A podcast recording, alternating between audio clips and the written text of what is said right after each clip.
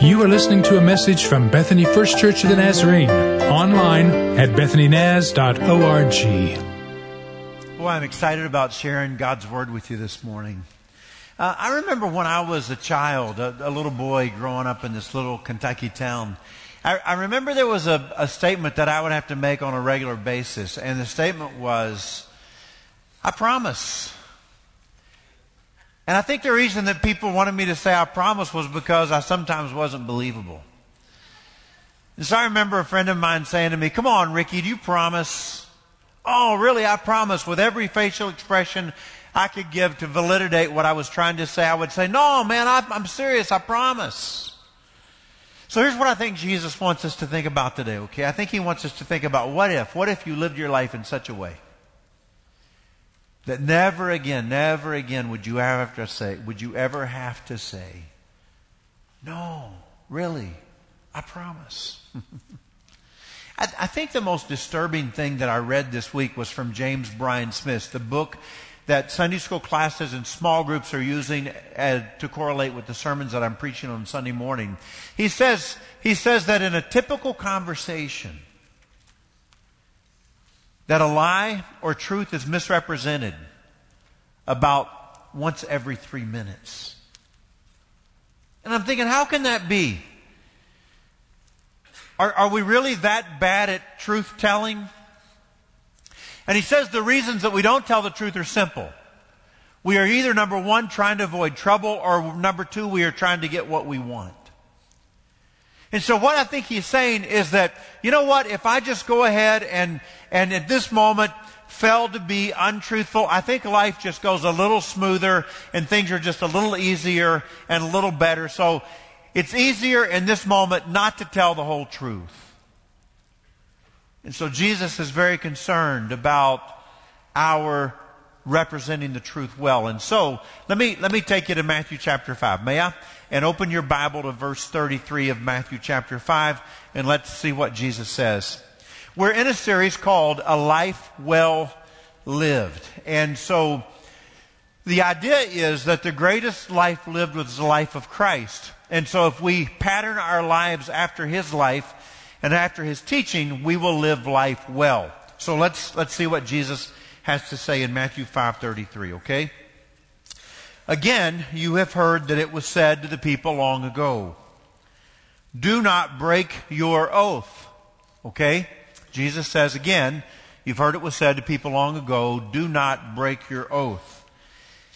But fulfill to the Lord the vows you have made. But I tell you, Jesus' words, I tell you, do not swear an oath at all, either by heaven, for it is God's throne or by earth because earth is God's footstool, or the city of Jerusalem, for it is the city of the great king. And do not swear by your head, for you cannot make even one hair white or black. And then here's what Jesus says in summary. All you need to say, this is it. All you need to say is simply yes or no. Anything else comes from the evil one. All you have to say, yes or no. Anything else comes from the evil one. Anybody been to court lately? I'm not asking for confessions. I just mean, have you been in a courtroom lately? Have you ever been in a courtroom where you watch somebody go up on a stand and testify? So they don't do it anymore, but years ago, here's what they would do. Years ago, they would hold out a Bible and you were to put your hand on the Bible, all right? You know what they ask you to say when you put your hand on the Bible? This is my Bible. No, that's Joel Osteen that asked you to do that. What they would ask you to do after putting your hand on the Bible is they would ask you to swear. So now they don't use the Bible. Here's what they do they say, raise your right hand. And so if you testify in the court of law today in the United States of America, you raise your right hand. And they say, do you solemnly swear to tell the truth, the whole truth and nothing but the truth, so help you God? They evoke the name of God. And they ask you to raise your right hand and to say, I swear in the presence of God, evoking the name of God, that I will tell the truth, the whole truth, and nothing but the truth, so help me God.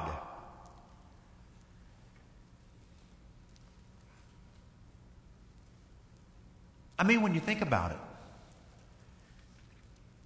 it's kind of a sad commentary on human nature. That if you go before your peers in the court of law, that you're required to make this statement that I promise in the eyes of God, I swear that I will tell the truth and the whole truth and nothing but the truth.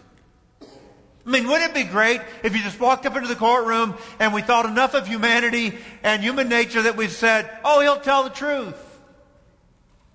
But that's not how we view one another in society. And so obviously telling the truth is really important because the ninth commandment, you know what God says? Do not bear false witness. Do not give false testimony against a neighbor. And so what I want to do is take just a few minutes here to talk to you about the words of Jesus. So I want to first look at some background stuff. I think that will enlighten our understanding, okay? And, and then I want us to talk about really what I think is at the heart of Jesus' teaching here. And then after we do that, we'll just talk for a few minutes about what Jesus wants us to do in regard to his teaching, okay? So let's start with some background stuff, all right? So here we go. We, we're in this situation here, hearing Jesus' words, where six times he makes this antithesis. You've heard it was said long ago, but I tell you. Okay? And so a couple of weeks ago, we were in the passage where Jesus, you have heard it was said long ago, and he's quoting the law, okay?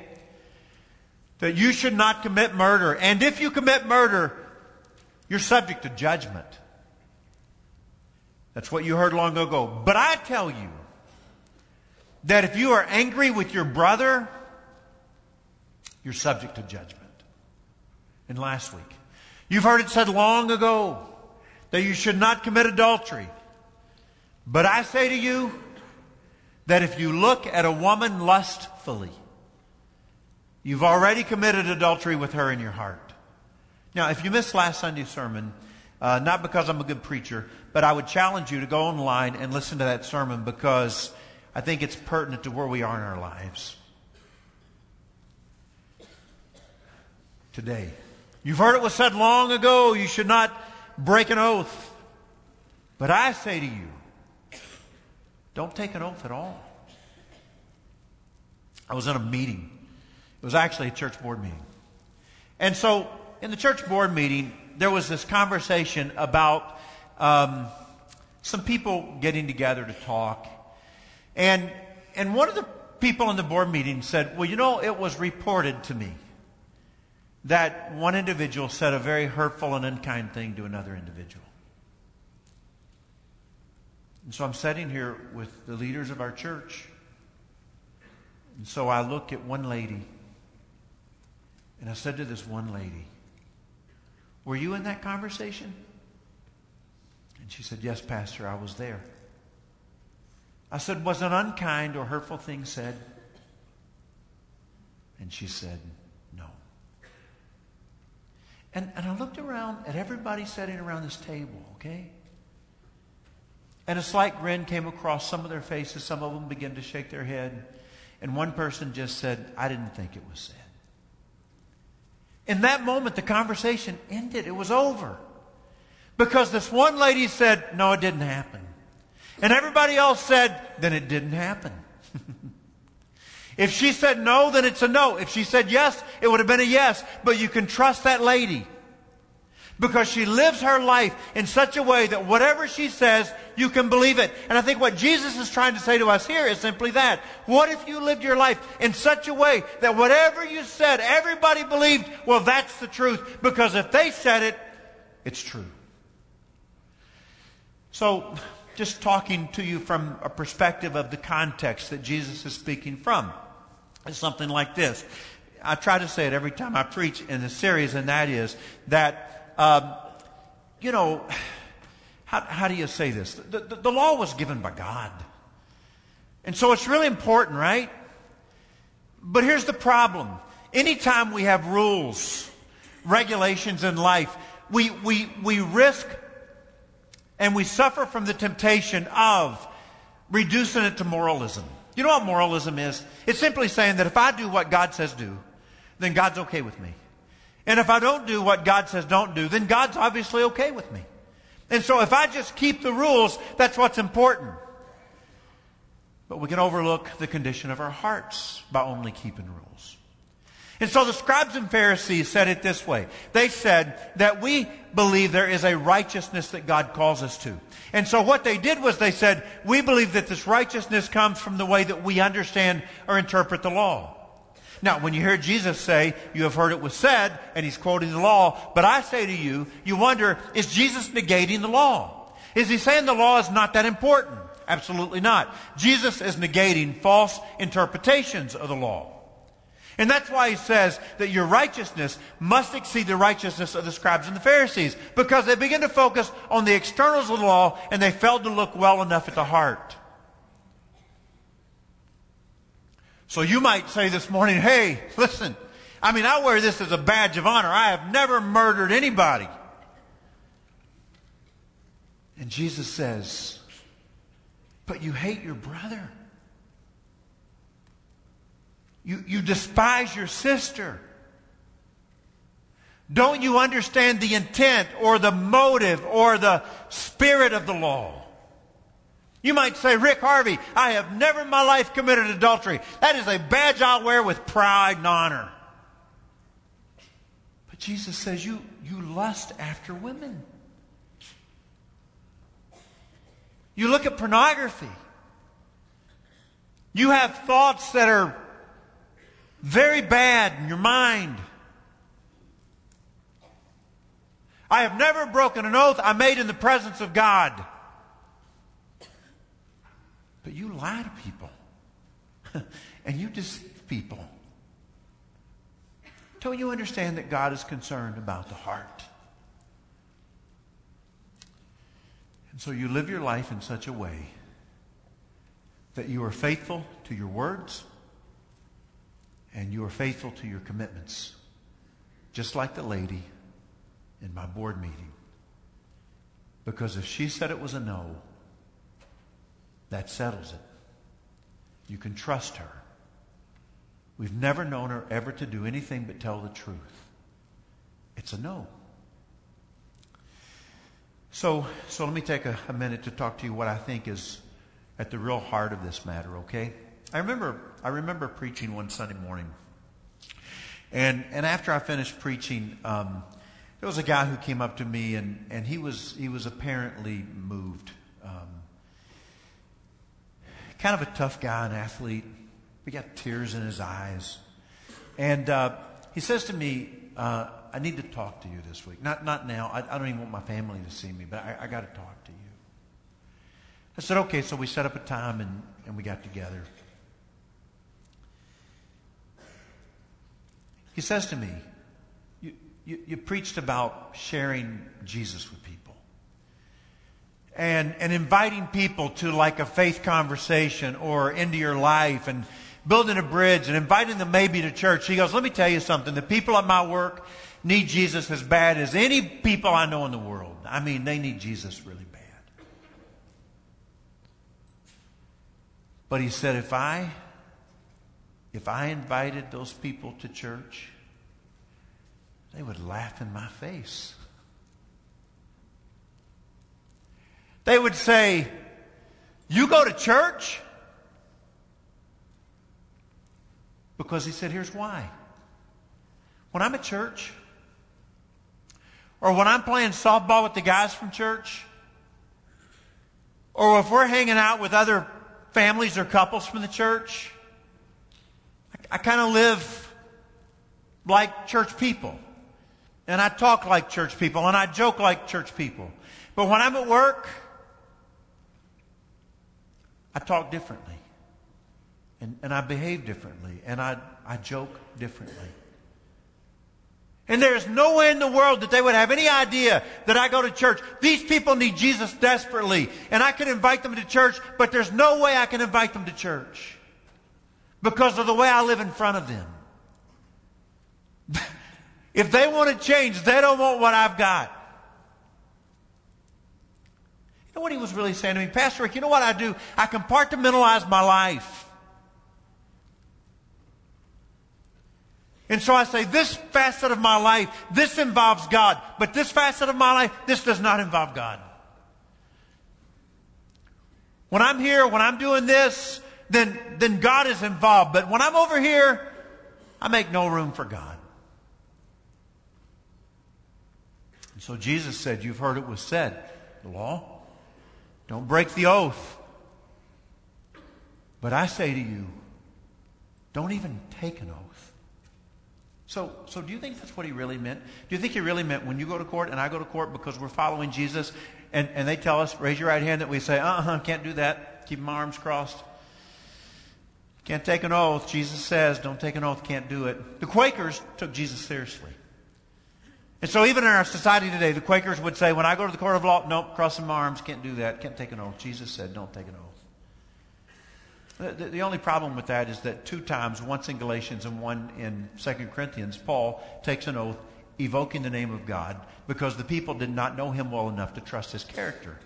So he said, okay, I'll just say it in God's name. I'm telling you the truth. And I think there's a very strong argument that Jesus was under oath when he was being questioned before the crucifixion with God's name being evoked.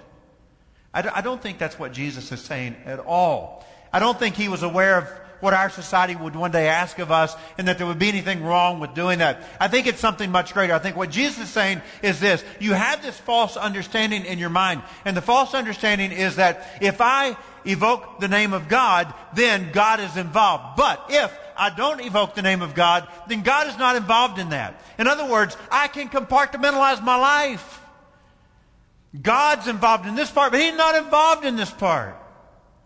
And Paul is saying, whether you say his name or not, he is already there. There is nowhere you can go where God is not.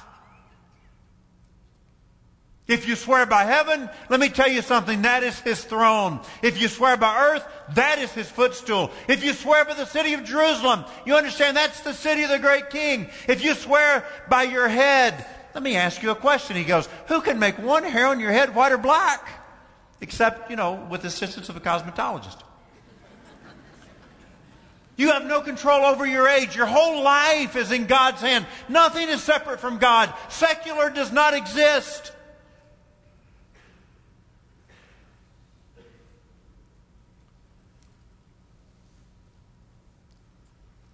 So, yeah, I mean, I, go to church. Yeah, I mean, I, I pray. Yeah, I, I consider myself Christian. But sometimes I go places.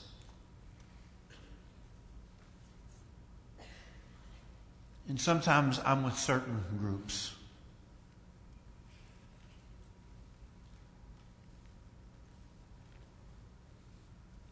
It's kind of a separate compartment. God's not really invited sometimes. Over here, well, sure, God's welcome to be involved. Not over here.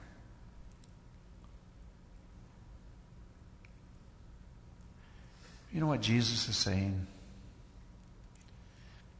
You're fooling yourself if you think you can close the door on the face of God. He's everywhere.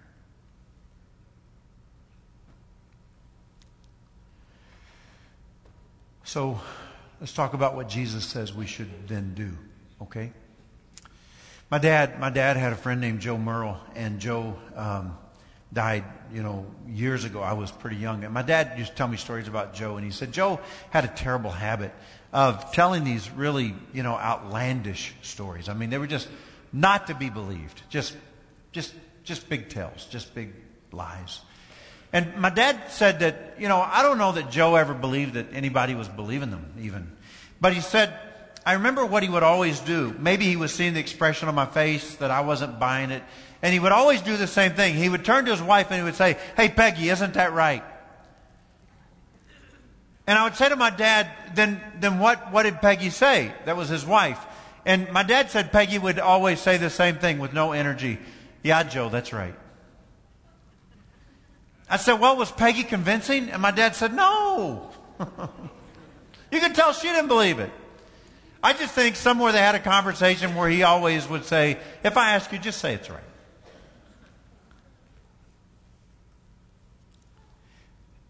Jesus says, what, what if you lived your life like this? What if you lived your life in such a way that you never had to say, Hey, Peggy, isn't that right? What if you were a person of such integrity and such character that you never had to say, Isn't that right? I promise. God is my witness. I'm telling you the truth. What if you never, ever had to say anything like that? So, is that possible? Let me, let me answer your question with a question. Would Jesus call us to something that is not possible? What, what is that like humor to him? I'm going to tell them to do this and then, you know, slap my leg while they fail, you know, because they can't do it. I don't think that's the heart of Jesus. A part of this conversation is this broader conversation about the kingdom of God. And the great thing about the kingdom of God is it's not about keeping rules. It's about heart transformation.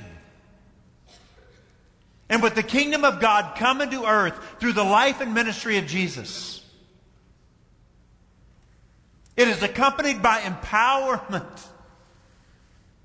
Where Jesus says, I'm going to make you able. I'm going to give you the power to live the life that I'm calling you to live. And whether it's about an anger issue that you're struggling with, or whether it's lust that you struggle with, or whether it's telling the truth that you struggle with. I'm telling you that I'm inviting you to be a part of this other kind of world.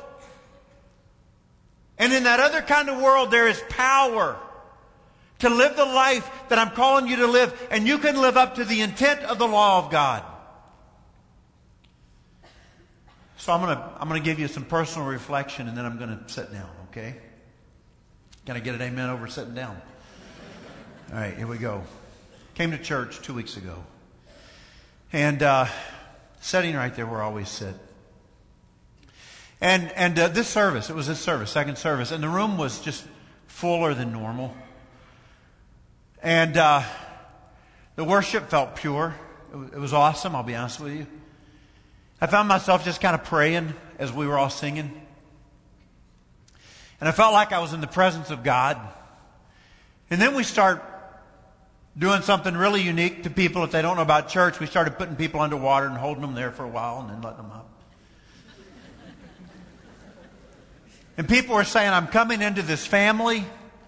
I'm going to be your brother and your sister.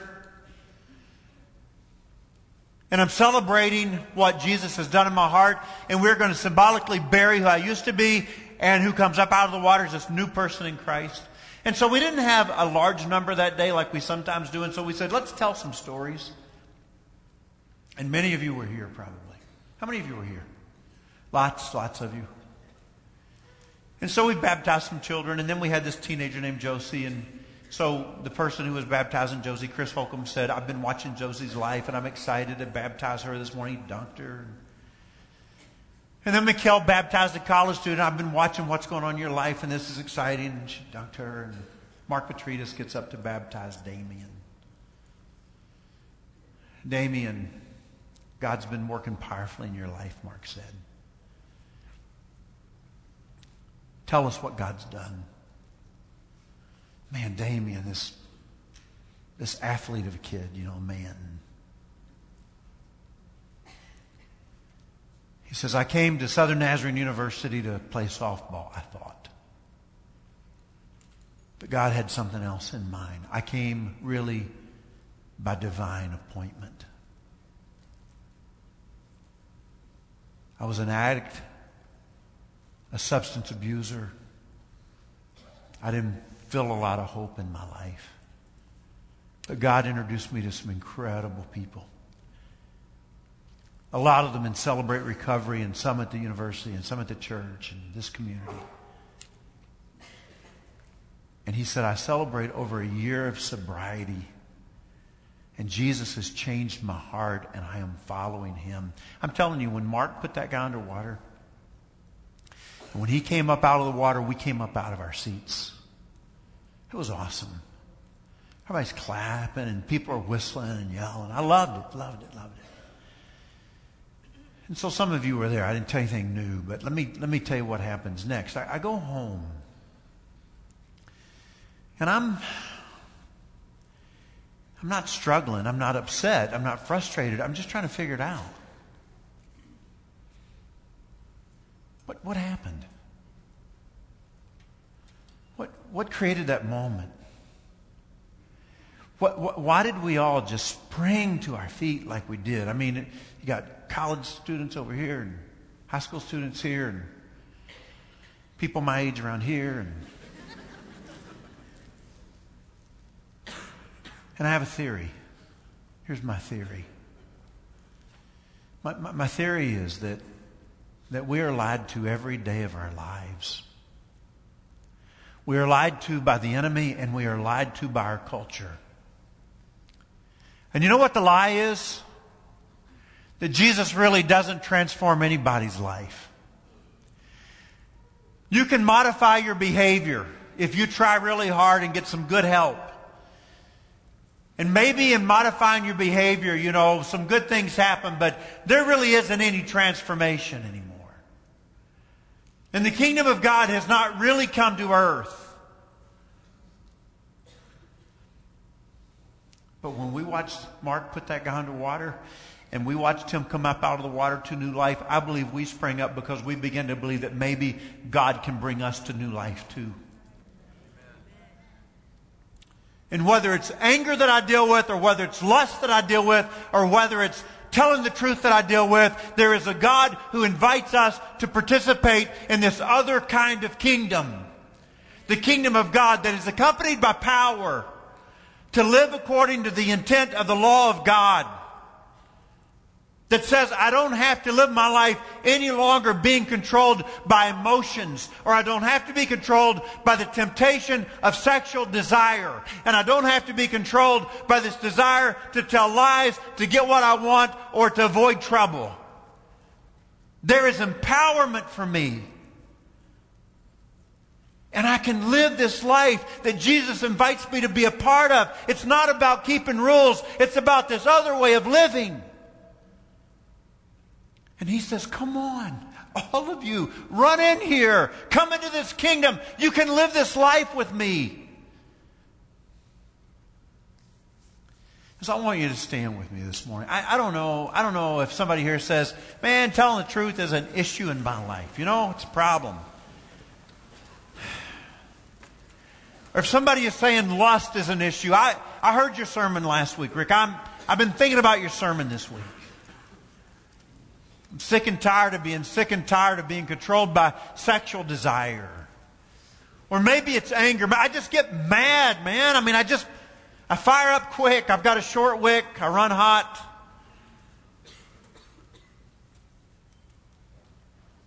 And I'm starting to believe you, Pastor, when you say that Jesus invites us to be a part of this other kind of world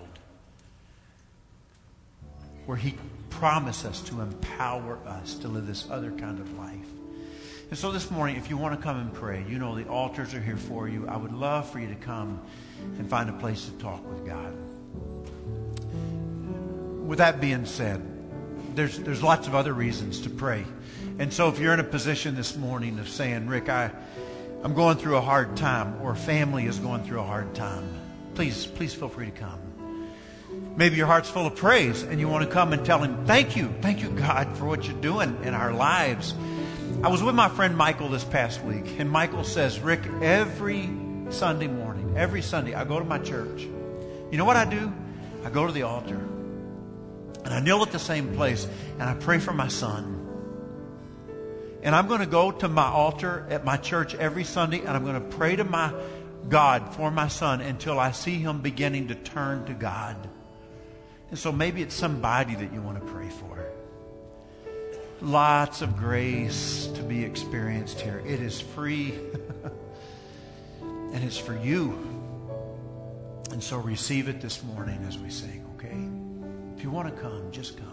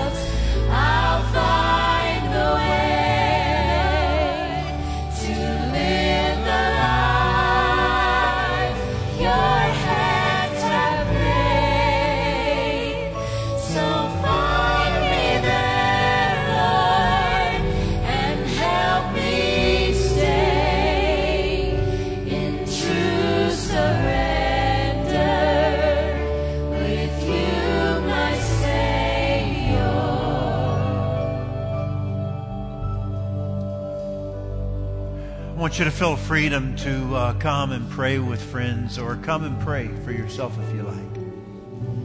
I'm anxious to say these words to you. Now to Him. Him who is able to do more. You love that? More than we would ask or even imagine. Through His power that is at work within us, be glory and power forevermore.